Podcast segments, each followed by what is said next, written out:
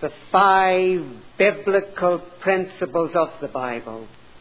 There is an urgent need to understand and to count on and live the five biblical principles of the Bible. These biblical principles were known of old in the churches of the Vaudois, the Waldenses, the Bohemians, and many others in the course of history. But at the Reformation they stood out precisely and clearly the five biblical principles that brought the greatest revival that the world has ever seen. These principles are the following. Before the all holy God, we know truth and faith and morals by which we can be saved on the authority of the Bible alone. We are saved before the same all holy God by grace alone through faith alone, in Christ Jesus alone, and to God alone be glory, majesty, and power. These five great Reformation principles. These are needed in our day because very many have no idea what the Reformation stood for, or any inkling of what these five principles are. And it is the opposite. We have new evangelicals heading Romeward at a massive speed and in great numbers. In the New York Times, on May the 30th, 2004, there was an article proclaiming to all of America and all who read that newspaper that it was ten years since evangelicals and Catholics together had been published. And for the most part, this was changing Christendom. 1994, 20 leading evangelicals, together with 20 prominent Catholics, signed a document called Evangelicals and Catholics Together where they recognized each other as brothers and sisters in Christ. Grace was said to be conferred, and baptism was highlighted, and the Word of God was demoted. In that document that saw moral needs of the hour as most urgent, and wrote off the very gospel that is the gospel of grace. The beginning of apostasy and alignment with apostasy that hit the United States of America. And the names continue to be famous Chuck Colson, Richard Neuhaus, J.I. Packer, Bill Bright, Mark Noll from Wheaton College.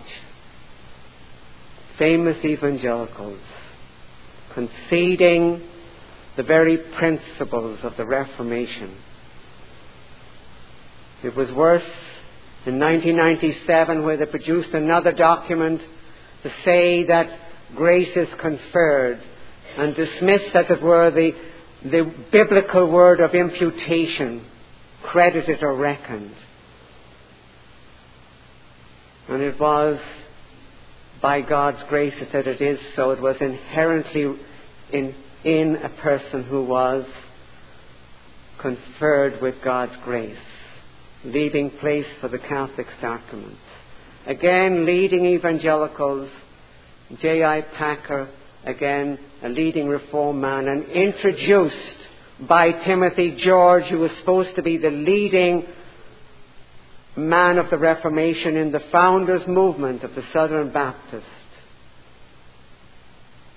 denying the very faith of the Reformation. That's why we need it in our day to return to the five biblical principles. That same Timothy George was one responsible in having a, a conference with the famous John Armstrong of Reformation and Revival. It had been a biblical revival magazine and has an internet web page.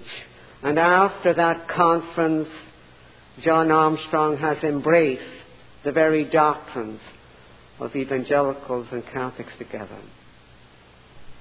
The disasters of what is happening in our own time. Quite recently, Mark Noll, together with Carolyn Nystrom, has published a book, Is the Reformation Over? An Evangelical Assessment of Contemporary Catholicism. Again, a writing off of the five biblical principles. The same Mark Noll who had signed evangelicals and Catholics together. There's a new movement. Put it in a search engine on the internet. Christian churches together, and you'll be horrified what comes up. They talk about historical churches coming together and the need to come together, and it includes Roman Catholicism. Very popular across the United States of America, with conferences being held continually, and television shows, and much more. Paraphernalia is behind another movement called the Coming Home Network. And I quote from the web page their purpose to provide fellowship, encouragement, and support to pastors and laymen of other traditions, Protestant, Orthodox, etc., who are somewhere along the journey or have already converted to the Catholic Church. ARCIC, the letters for the Anglo-Roman Catholic International Commission, was how England was devastated in 1967 and 1977 at Keele and Nottingham with J.I. Packer and John Stott, uniting there in a false ecumenism 17 years before evangelicals and Catholics together. And this continues to make ground as it is endorsed by evangelicals and Catholics together. We have leading men of the PCA, Presbyterian Church, which is supposed to be the conservative wing of Presbyterianism, who have become Roman Catholic apologists. It is about 14 at the moment. The most famous are Scott Hahn and Gerry Matatics. And there are many more like them, parading Roman Catholicism and decrying the very principles that they once, at least intellectually, once held to. It is really sad that in our own days the great Reformation churches, such as the PCA, are now inundated, as other Reformation churches are, with what is called a new perspective, where justification is seen in a different way. It is a uniting with the covenant rather than in the person of Christ in an act of grace. And with the Auburn theology section of the New Perspective, infant baptism is the union that we have with Christ, whereby a person is regenerated. This signifies that the, the highway is opened in what were renowned Reformation churches, called Reformed churches. It is now sad to see some of these churches having conferences where Catholics speak and Orthodox and some of the, like the PCA men. It is really sad. It's heartbreaking why we need to understand and live out the five biblical principles of the Bible. And if that were not enough, we have the whole church growth movement, the Rick Warrens of the world, and many more, defying all five principles. And we have the emerging church movement going into mysticism, which is part and parcel of Catholicism, with contemplative prayer and the Richard Fosters of the world and many more following him who are leaving aside, as it were, the mediatory work of Christ to come into this union through contemplative prayer. It is, it is depressing to the nth degree. We need reformation and we pray that God will give us revival. Because it has always been in the days of Judah that when things were worse that God raised up like a Hezekiah. It was always when it looked impossible that we saw the changing by the grace and power of God. Even the Reformation itself was sick in sin and wickedness. When all across Europe God raised up men who were dead in sin to become leaders. So in the face of all the apostasy around us, we have confidence in the God of grace. That we can understand and live the five biblical principles and pray for a great revival in our day in the midst of what looks like the worst apostasy that has ever hit this earth. And so we go to these five biblical principles. The first principle is to do with the authority of Scripture. That it is by the written Word of God we know truth and come into contact with truth and are convicted by the truth. As Christ Jesus said, Thy Word is truth in John 17, 17. And Christ, Jesus said in John chapter 10 verse 35, Scripture cannot be broken. We have reached the absolute that cannot be gainsaid. The written word, not hearsay, not tradition. It's Scripture, what is written down. The Word of God cannot be broken. That is the absolute. And the Apostle Paul summarizes we're not to think above what is written in 1 Corinthians and gave us the wonderful declaration of the sufficiency of Scripture in 2 Timothy chapter 3. All Scripture is given by inspiration of God and is profitable for doctrine, for reproof, for correction, for instruction in righteousness, that the man of God may be perfect, truly furnished unto all good works, the absolute sufficiency of the written word of God. And it was this that grieved the heart of Christ Jesus because the Pharisees, the devout and religious men of his own day, equally loved their tradition. The doctrines of men instead of the doctrine of God in the written word. And Christ Jesus called them white whited sepulchres, blind leaders of the blind. And he said, making the word of non effect through your tradition. Christ Jesus castigated and rebuked those who equally loved tradition. We will read what the official teaching of the Catholic Church is on this first principle. What the Catholic Church has got to say about the Bible so that we can see more readily the glory of the biblical principle, how it is, and not how it is contradicted. I'm using this book, The Catechism of the Catholic Church. It is a book that was compiled by the present Pope when he was Cardinal Joseph Ratzinger under the authority of the last Pope.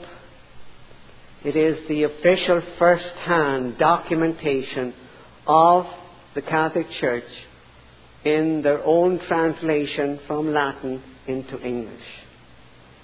It is made out precisely in paragraph numbers and not page numbers so that you can easily quote from the different sections. Paragraph 80, 80 of the New Catechism. Sacred tradition and sacred scripture then are bound closely together and communicate one with another. Catholic Church says there's some type of communication going on between sacred tradition that is put first and sacred scripture. Jude said the faith was once delivered to the saints. The Word of God is a final document, not communicating with anything. It's God's Word. The following paragraph 81 continues, and holy tradition transmits in its entirety the Word of God, which has been entrusted to the apostles by Christ the Lord and the Holy Spirit. The Holy Spirit is put last instead of first. It is the Holy Spirit that transmits the Word of God, convicts of sin, righteousness, and judgment. He is the Spirit of truth. Holy men spake as they were moved by the Holy Ghost.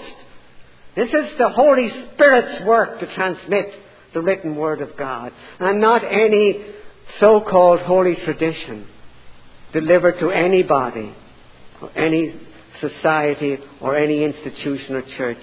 This is the Holy Spirit's work uniquely from the pages of Scripture that guides us into all truth and the word that He has given. The conclusion comes in paragraph 82. As a result, the church does not derive her certainty about all revealed truths from the Holy Scriptures alone. Both Scripture and tradition must be accepted and honored with equal sentiments of devotion and reverence. Catholic Church tells their people they are to equally have devotion and reverence to tradition that they have to the Scripture. Now, when we consider what the Scripture is, it portrays the mind of God.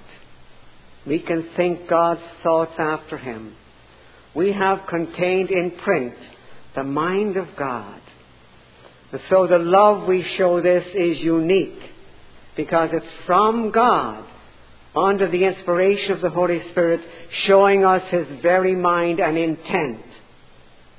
We do not love or show devotion or reverence to any other book or writing or hearsay as we do the written Word of God. It is like the love of a man and a woman husband and wife is on a unique level. A man does not love any other woman like he loves his wife. This statement is like a husband saying to a wife, Well, you know, I love you, honey, and I have devotion and reverence for you, but it so happens that there's a lady down the street, and I have love and reverence for her equally. What would you think of him? Say he's an adulterer. The Catholic Church says emphatically that they have an adulterous love. Both Scripture and tradition must be accepted and honoured with equal sentiments of devotion and reverence. They don't even tell you what tradition is. You can sort of make it out when you see tradition quoted, but they don't tell you. The very many books of the Greek and Latin fathers, the councils of the church, and the sayings and doings of the saints, you can count maybe 150 volumes of all sorts of things that you could say are quoted as tradition, but they don't tell you. But you're to equally love tradition as you do the written word of God. That's taking the kingdom of God from people. That's the very thing that the Pharisees, they shut up heaven against the people. The Catholic Church has taken the foundation away, whereby we can know what salvation is all about. And it is utterly heartbreaking. If we are to see revival, we speak about, live out, and talk about this first principle. This is the first principle of evangelism and of witnessing in our daily life. We bring people to a knowledge of what Scripture says. That the truth of God is in God's written word alone. We praise God that the Holy Spirit foresaw all of this and gave us the written word of truth. And we need it in face of the new evangelicals who add their own traditions, their love of psychology, and put it as a preference to the written word of God, their love for business techniques like in the, in the church growth movement, and their love for images of Christ as if the written word needed to be supplemented by pictures and videos. Faith cometh by hearing and hearing the word of God. The evangelicals do something like, but not as explicitly clear as the Catholic Church. As they do not see that all revival, all, all change of people's lives and waking them from dead death to life comes on the authority that we have the certainty of the written word. This is the first and most essential principle of the Reformation and where all great revivals began. If you read histories of revival by people like Iain Murray, you will see that again and again he will note that it was getting back to this first principle the Scripture alone, the Bible alone as the absolute authority. The second principle, equally important, is that we are saved by the All Holy God, by His graciousness alone.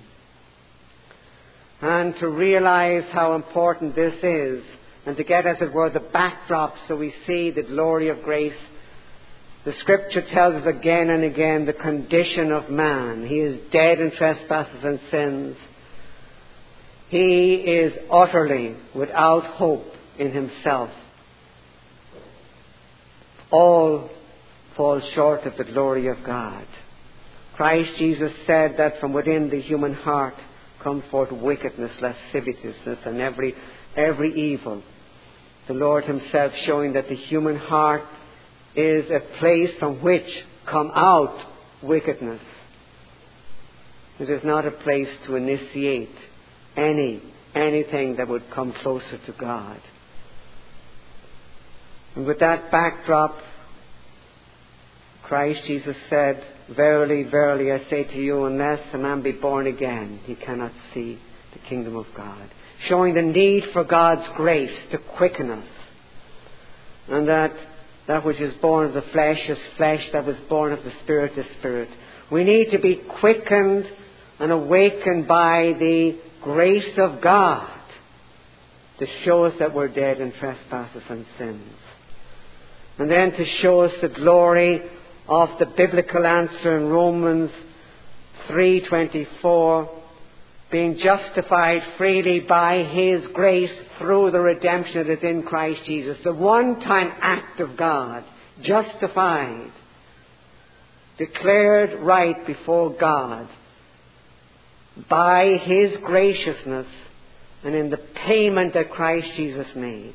The wonder of the graciousness of our God summarized in Ephesians chapter 2, 8 and 9. For by grace are ye saved through faith, and that not of yourselves. It is the gift of God, not of works, lest anyone should boast. God's grace.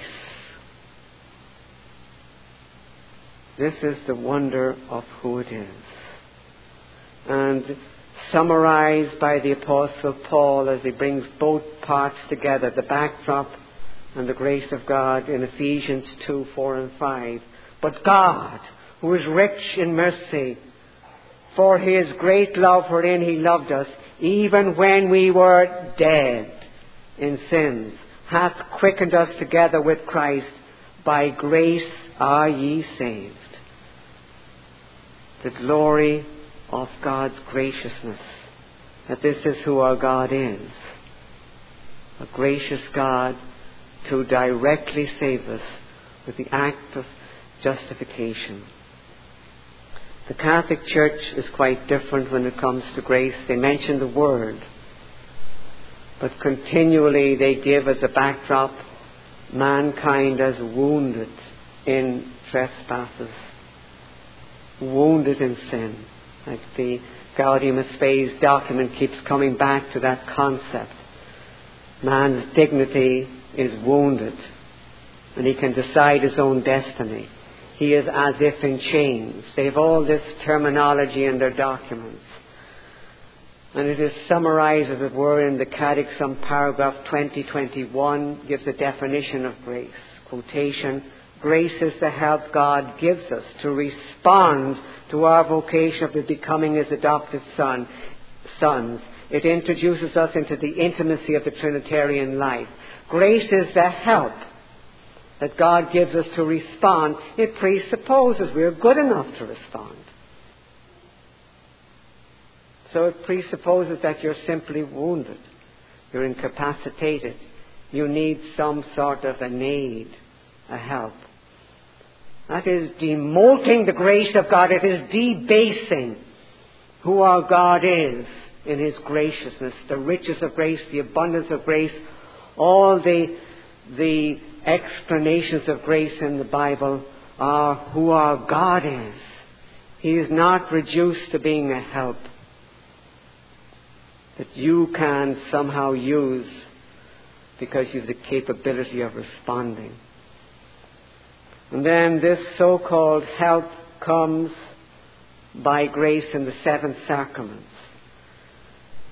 1129 of the Catechism, the Church affirms that for believers the sacraments of the New Covenant are necessary for salvation. Sacramental grace is the grace of the Holy Spirit given by Christ and proper to each sacrament. Necessary for salvation are seven physical signs called sacraments, that you cannot be saved without them.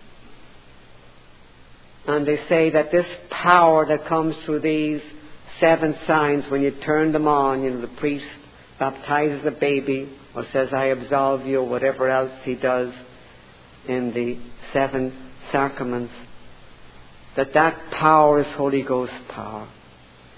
That is the most horrendous blasphemy that anybody could ever say. That the power that they have in their traditional seven sacraments are Holy Spirit power. It is God that sends forth the Holy Spirit, the Father in heaven and Christ Jesus. It is not a faucet to be turned on and off by any church in their rituals. It is who our God is. This is who our God is. And why we need to come back to grace. Pray more and more that your eyes will be open to the graciousness of our God and the wonder of who He is.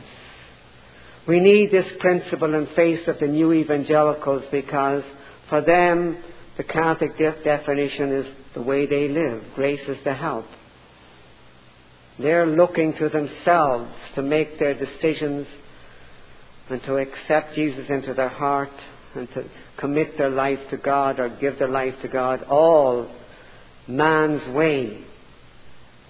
They are basically looking to themselves. why they talk about grace, we have so much of a watered down Catholicism. No wonder evangelicals are joining with Catholics because they have a similar understanding of grace being a help. Grace is who our God is. For God so loved the world that he gave his only begotten Son. This is who our God is. And we come back again and again to the glory of grace that we will sing and praise God for all eternity in heaven. The third great Reformation principle that was a biblical principle is we are saved by faith alone. It is only faith, God's gift to us. As we saw in the verse we quoted, Ephesians 2 8 and 9, faith is the gift of God. It is God's gift we're told also in Philippians, it is given unto you on behalf of Christ not only to believe in Him, but also to suffer for His sake. It is something given by God. God gives us faith. In my own life, 48, when I was 48 years old, I cried out to God for faith because I knew that there was nothing of myself that I could do. Faith is a gift of God, and the object is God and the person of Christ Jesus. The Apostle Paul proclaimed, Believe on the Lord Jesus, and thou shalt be saved, thou and thy house. The object is Jesus Christ and his finished work. This is so brilliantly clear when we study the pages of Scripture of what is the means or the conduit by which the grace of God comes to us. It is the gift of faith.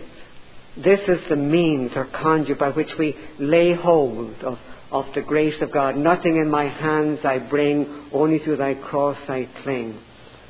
Nothing of myself, it's God's gift. And you would wonder how anybody could put a spin on this to show something different. The Catholic Church will say words about believing in Christ, but they put a twist on it that is emphatic. Catechism quotation, paragraph 168. The church, it is the church that believes first, and so bears, nourishes, and sustains my faith. Mother Church believes before you do. And she is going to bear and sustain your faith. The following paragraph 169 Salvation comes from God alone, but because we receive the gift, the life of faith through the church, she is our mother. Faith has a mother in the Catholic Church. Paragraph 181 Believing is an ecclesial act. The church's faith precedes, engenders, supports, and nourishes our faith the church is the mother of all believers. No one can have God as father who does not have the church as mother. You cannot believe on God and Christ Jesus unless the church is your mother. And they say they engender faith. They give life or quicken what faith is. That is an absolute sacrilegious talk before God and His written word absolute, utterly an abomination before God. That any church could say they engender faith. Faith is the gift of God. It comes from God. It's given unto us. Faith comes by hearing and hearing the Word of God through the Scriptures. How precious it is. And we pray that we would understand more and more this principle, the third of the great principles because it's not only the Catholics, again, it's the evangelicals. They have put a cloud over and confused the gift of God. It is as if they could say with the Catholic Church, we engender faith.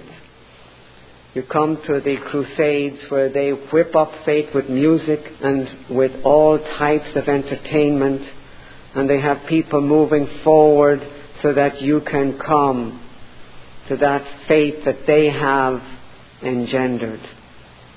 The real sadness in history, starting with Finney, and then famous names like Billy Sunday and Billy Graham in her own day.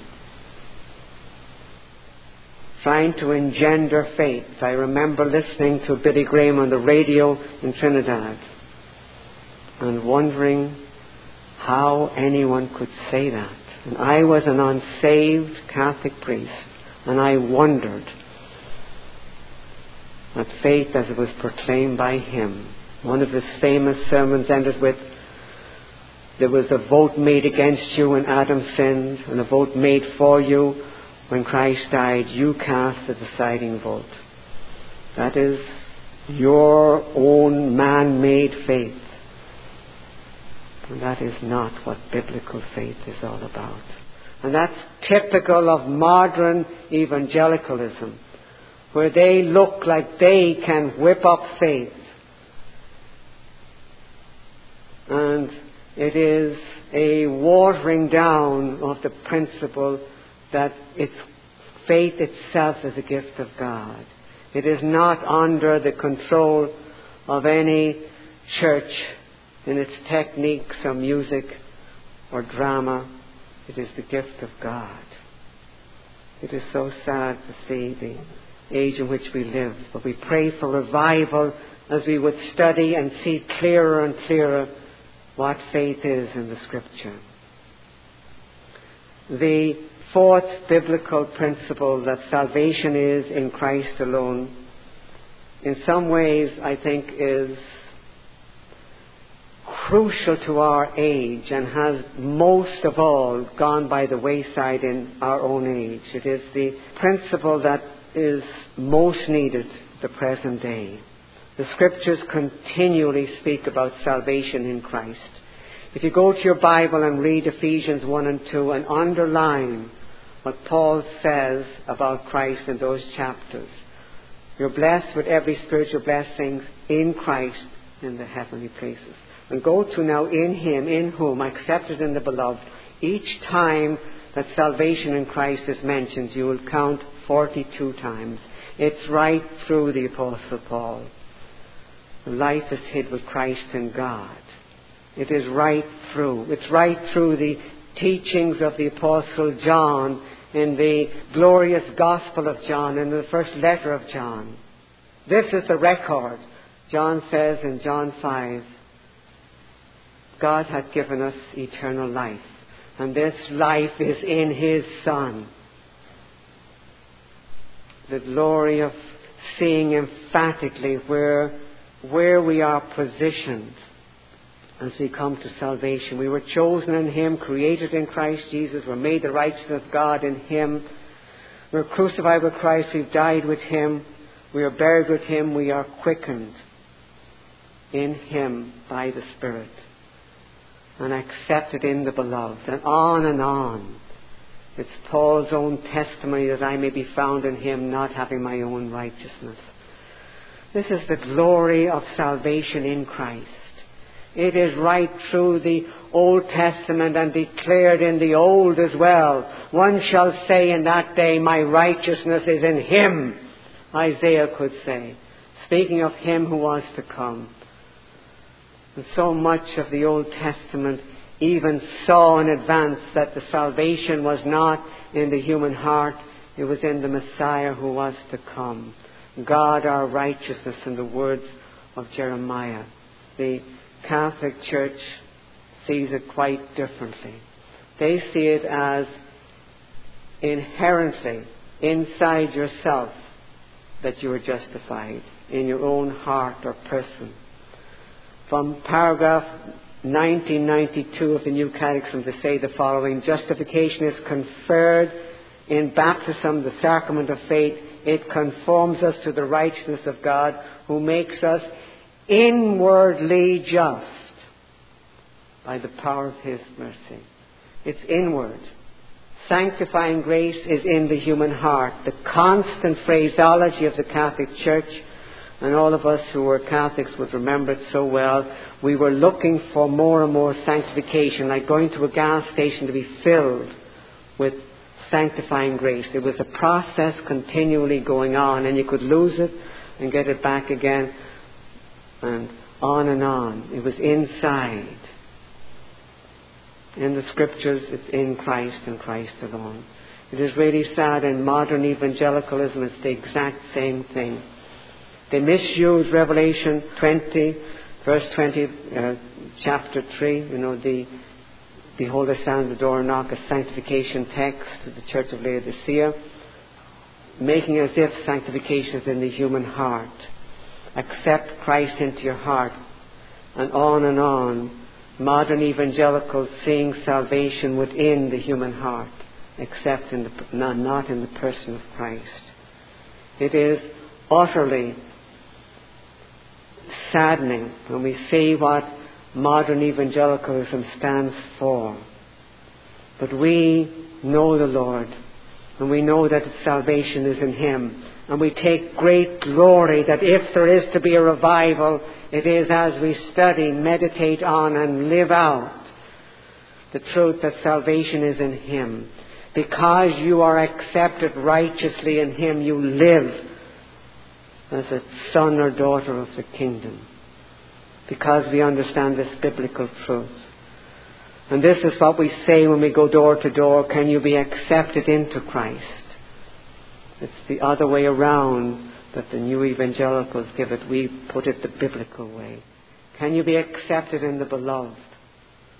We proclaim this biblical principle. The fifth principle is equally glorious, and it is to God only be the glory. The glory of God and the majesty of God in salvation, all principles are coming together in this final principle. In the exalted Lord Jesus Christ alone is praise and worship to the Almighty God. As He ministers in the sanctuary on high, we praise God in Him and we give praise to God only and worship and veneration to God alone. The Catholic Church, of course, sees it differently. They have a man that they venerate, and his official name in the documents is the Most Holy Roman Pontiff, Holy Father, and Vicar of Christ. Where they venerate a man on earth and they also venerate Mary, showing worship to her as the All Holy One in the Catechism of the Catholic Church. And declare that she is the source of all holiness, the model and source.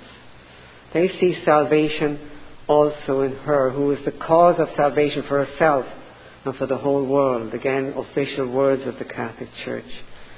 This is an abomination. And the glory of God is clouded and absolutely darkened when it comes to idolatry. The second commandment is to uphold the glory of God, that we show no honor or reverence to an image as if it could portray the Godhead. We do not make, in the first place, or show any reverence to or honor to an image. It was what Aaron did when he wanted to have a feast to the God of Israel. He made the golden calf so that you could go through it to the God of Israel. This is an abomination before God. God hates idolatry. The Catholic Church says that God uses images so that we can venerate the prototype that they portray. Very speaking against this beautiful principle. And in New Evangelicalism, you have the Jesus video that has become like a flag or symbol of New Evangelicals coming together with Catholics. The flag is the Jesus video, where you have a wrong message wedded together to idolatry, like we saw also in the Mel Gibson movie. And it goes on and on. Evangelicals and some fundamentalist churches giving in and not recognizing this fifth biblical principle. We pray in the midst of all of this for revival. And I ask that you live these principles and pray it with an urgency. We see before us, like Ezekiel saw, the valley of dry bones in Ezekiel 37. And we remember God's promise in the previous chapter Verse 37 I would that my people would inquire of me of this, of pouring forth the Spirit, giving new life, and breathing on the dead bones that they would rise up a mighty army unto the Lord. The Son of Man breathes forth the Word. Christ Jesus, the exalted Lord, breathes forth the Word, and dry bones come alive like they did at the Reformation. We will only see dry bones come alive if we're true to these five biblical principles with all our mind, soul, and body. And that is my prayer for you to be filled with the Spirit of the living God so that we can, in our daily life, proclaim these and see true revival in our day. And to God be praise, glory, worship, and honor, now and forevermore. Amen and amen. Praise God. This Reformation audio track is a production of Still Waters Revival Books.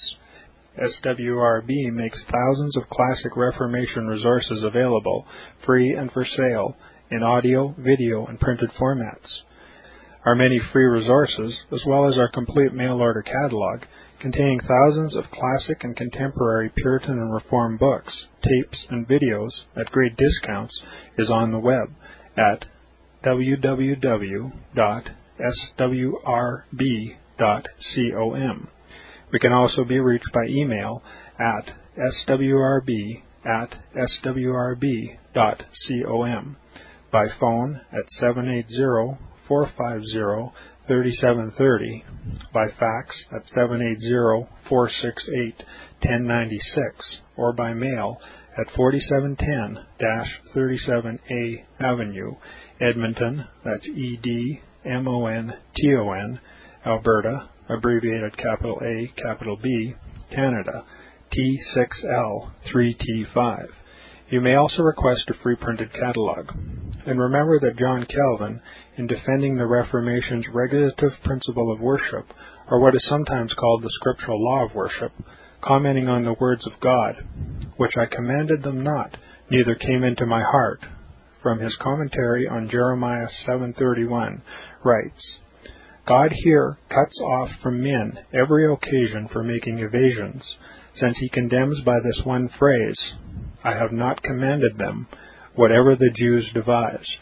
There is then no other argument needed to condemn superstitions than that they are not commanded by God.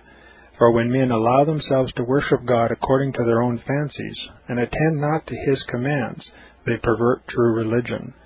And if this principle was adopted by the papists, all those fictitious modes of worship in which they absurdly exercise themselves would fall to the ground. It is indeed a horrible thing for the papists to seek to discharge their duties towards God by performing their own superstitions. There is an immense number of them, as it is well known, and as it manifestly appears. Were they to admit this principle, that we cannot rightly worship God except by obeying His word, they would be delivered from their deep abyss of error. The prophet's words, then, are very important when he says that God had commanded no such thing, and that it never came to his mind, as though he had said that men assume too much wisdom when they devise what he never required, nay, what he never knew.